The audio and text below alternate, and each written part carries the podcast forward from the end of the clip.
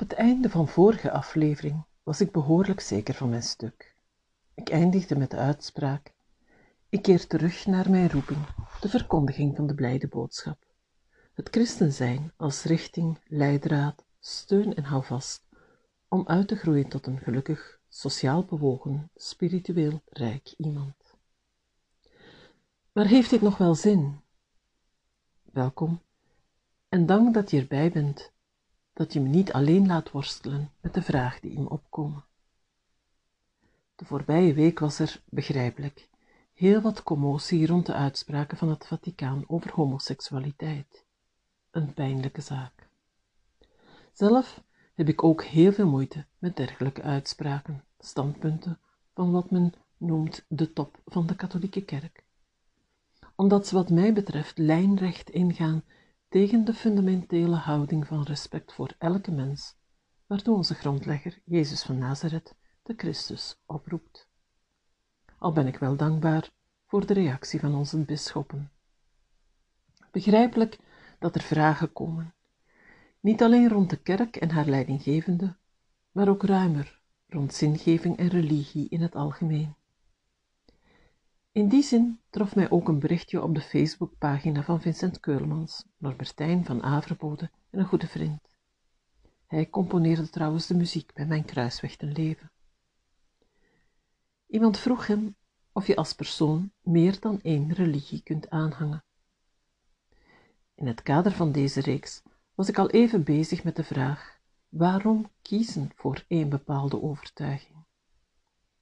En in de tweede bijdrage, rond inzicht en inspiratie, ging ik hier reeds een beetje op in. Nu, naar aanleiding van de actualiteit, nog wat dieper. Toen ik als eindwerk voor de academie een kruisweg schilderde, schreef iemand in het schriftje waarin de mensen hun commentaar konden achterlaten. We zijn wel 2010, uitroepteken. Ondertussen zijn we elf jaar verder en kan je de vraag stellen: waarom zou je anno 2021 nog geloven? En waarom specifiek kiezen voor één bepaalde geloofsovertuiging, levensbeschouwing, of het nu een christelijke of een andere is? Een boeiende vraag, die na een jaar coronamiserie misschien wel actueler is dan de voorbije jaren. Buiten het feit dat ik er diep binnen in mezelf door geraakt en gedreven word, zie ik nog een belangrijke reden waarom bewust omgaan met de keuze voor een bepaalde levensovertuiging belangrijk is. Ik denk dat we allemaal een richtinggevend kader nodig hebben.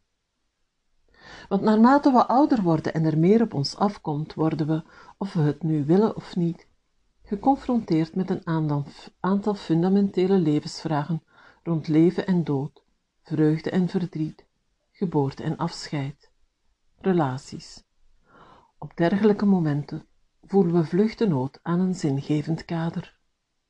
Iets dat de verschillende dimensies van ons leven samenhang geeft, dat de uiteenlopende domeinen in ons leven verbindt. Hoe groter, technischer, complexer de wereld wordt, hoe groter ook het risico op versnippering.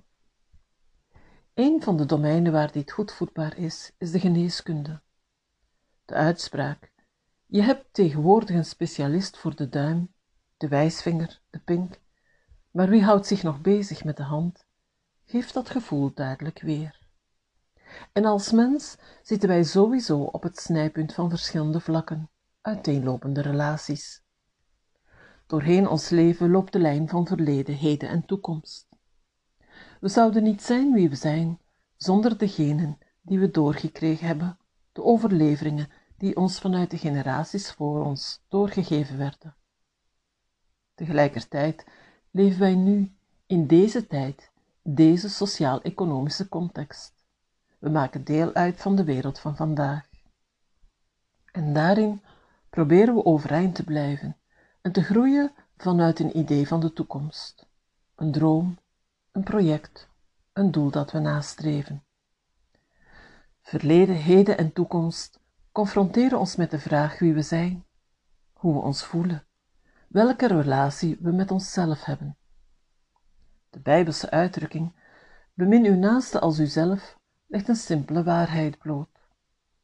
Of we van onszelf houden of niet, of we ons goed voelen in ons vel, of in tegendeel met onszelf in de knoei zitten, dat alles heeft ook zijn weerslag op onze relatie met anderen. En zoals we niet los bestaan van verleden, heden en toekomst, of van de relatie met onszelf, zo kunnen we ook niet zonder de anderen. We worden maar echt mens door de interactie met onze medemensen, beginnend met de kleine kring van gezin en familie. En daar komt nog een vierde dimensie bij, want we leven niet in het luchtledige, in het ijle. We zitten niet op de maan of op Mars.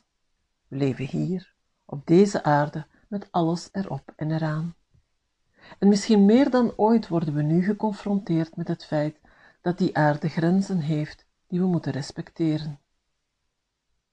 En bij alles wat op ons afkomt, worden we, worden we sowieso ook nog geconfronteerd met het feit dat onze kennis beperkt is, dat er belangrijke levensvragen en domeinen zijn waarop we zomaar geen pasklaar antwoord vinden. Datgene wat ons overstijgt, is wat we de transcendente realiteit noemen.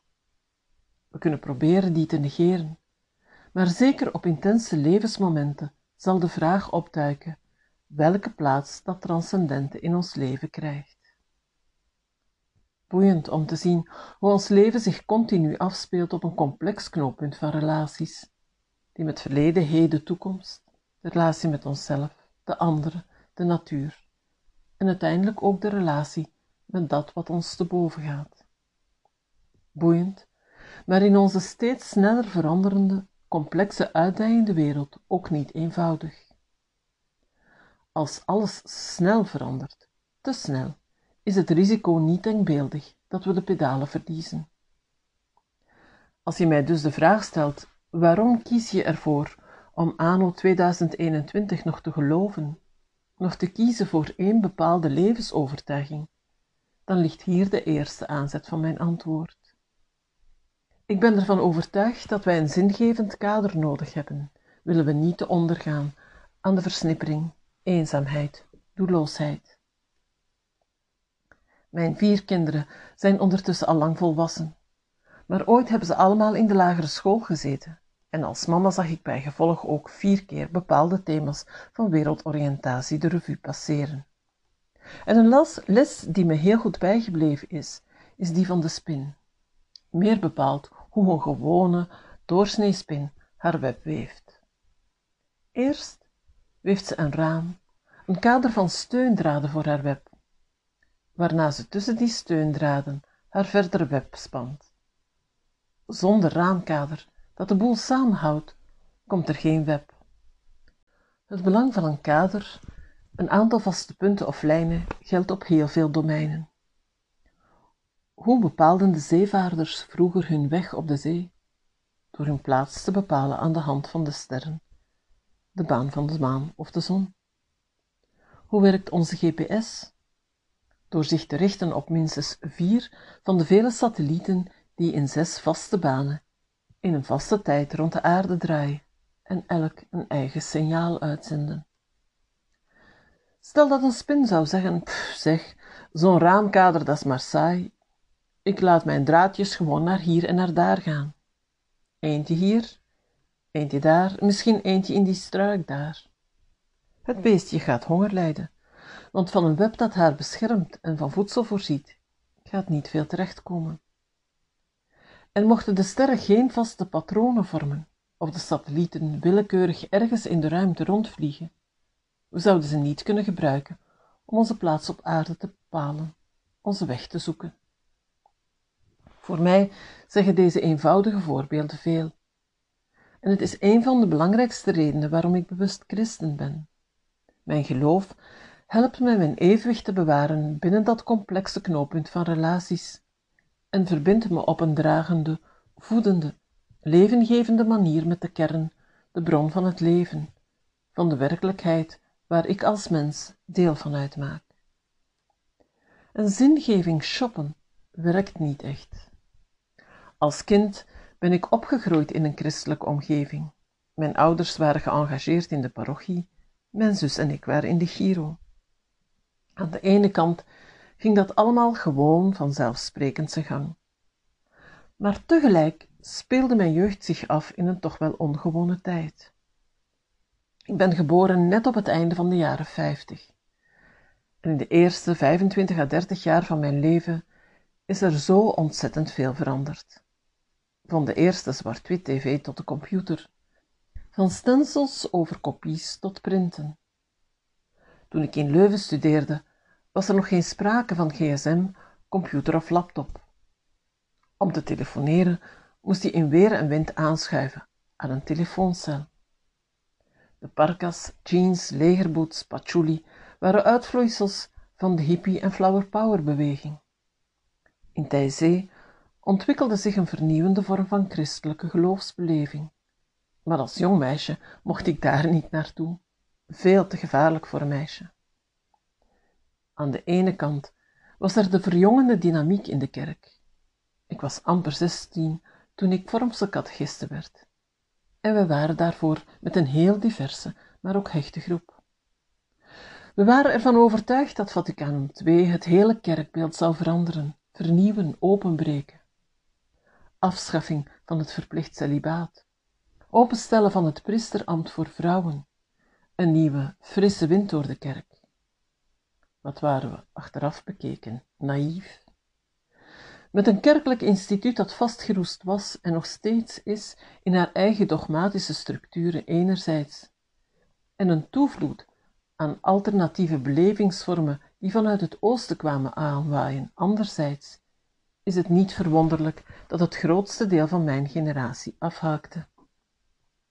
In plaats van een christelijke levensbeschouwing als bindende factor tussen de verschillende domeinen van ieders persoonlijk leven enerzijds en als dragende structuur van een gemeenschap of parochie anderzijds, groeide wat ik zou noemen een soort inspiratie-shoppingcultuur.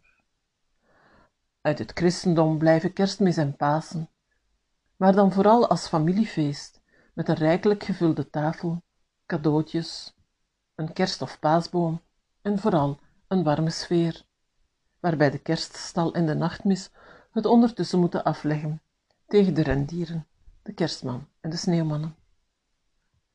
Voor meditatietechnieken, zen, yoga, niet te missen hulpmiddelen in de strijd tegen de moderne stress, halen we onze mosterd in het oosten. Boeddhisme, Taoïsme. Tournee mineraal, een maand zonder vlees, een maand lang anders eten of drinken als weg om bewuster en gezonder te leven. Het doet mij denken aan de basisprincipes van vasten en ramadan. Al die dingen zijn op zich waardevol en kunnen ons helpen beter, gezonder, gelukkiger in het leven te staan. Maar zoals de spin geen web kan weven op basis van draden die her en der naartoe lopen, los van elkaar, zo geeft dat shoppen geen fundament, geen houvast voor een zingevend kader, dat ons ook overeind kan houden in de storm, dat ons kan dragen niet alleen individueel, maar ook als gemeenschap. En dat is wat ik zie, ervaar, voel in deze coronatijd. De vroegere vorm van kerk zijn kalft verder af. Kerken zijn ook maandenlang zo goed als gesloten. En hoe groot de ruimte ook is, hoe streng en nauwgezet de regels gevolgd werden. Tot voor kort met maar maximum 15 personen in heel het gebouw afscheid nemen van een dierbare. Schrijnend. Als geloofsgemeenschap zo goed als niet mogen samenkomen. Vorig jaar geen Goede Week, geen Pasen, geen Allerzielen, geen Advent, geen Kerstmis. Eerste communie en vormsel niet echt een gemeenschapsgebeuren, haast verworden tot een karikatuur. En bijna niemand die dit openlijk in vraag stelt, aanklaagt. Ik eerlijk gezegd ook niet. En daar worstel ik behoorlijk mee. En dat heeft niets te maken met onbegrip voor veiligheidsmaatregelen die noodzakelijk zijn. Maar in de kerk met vijftien en in de supermarkt met ontzettelijk veel meer mensen op dezelfde kleine ruimte? Nee, het stelt toch vragen. De psychologen en therapeuten gaan meer werk hebben dan ze aankunnen. En de pastores? De dragende grond Het gelovig samen op weg gaan, elkaar dragend, het lijkt wel verdwenen, dood en begraven. Of toch niet? Ik ben er zeker van dat we vandaag voor een grote nieuwe uitdaging staan. En voor nieuwe kansen ook. Geloof, hoop en liefde zijn nu in onze gewonde wereld meer dan ooit nodig.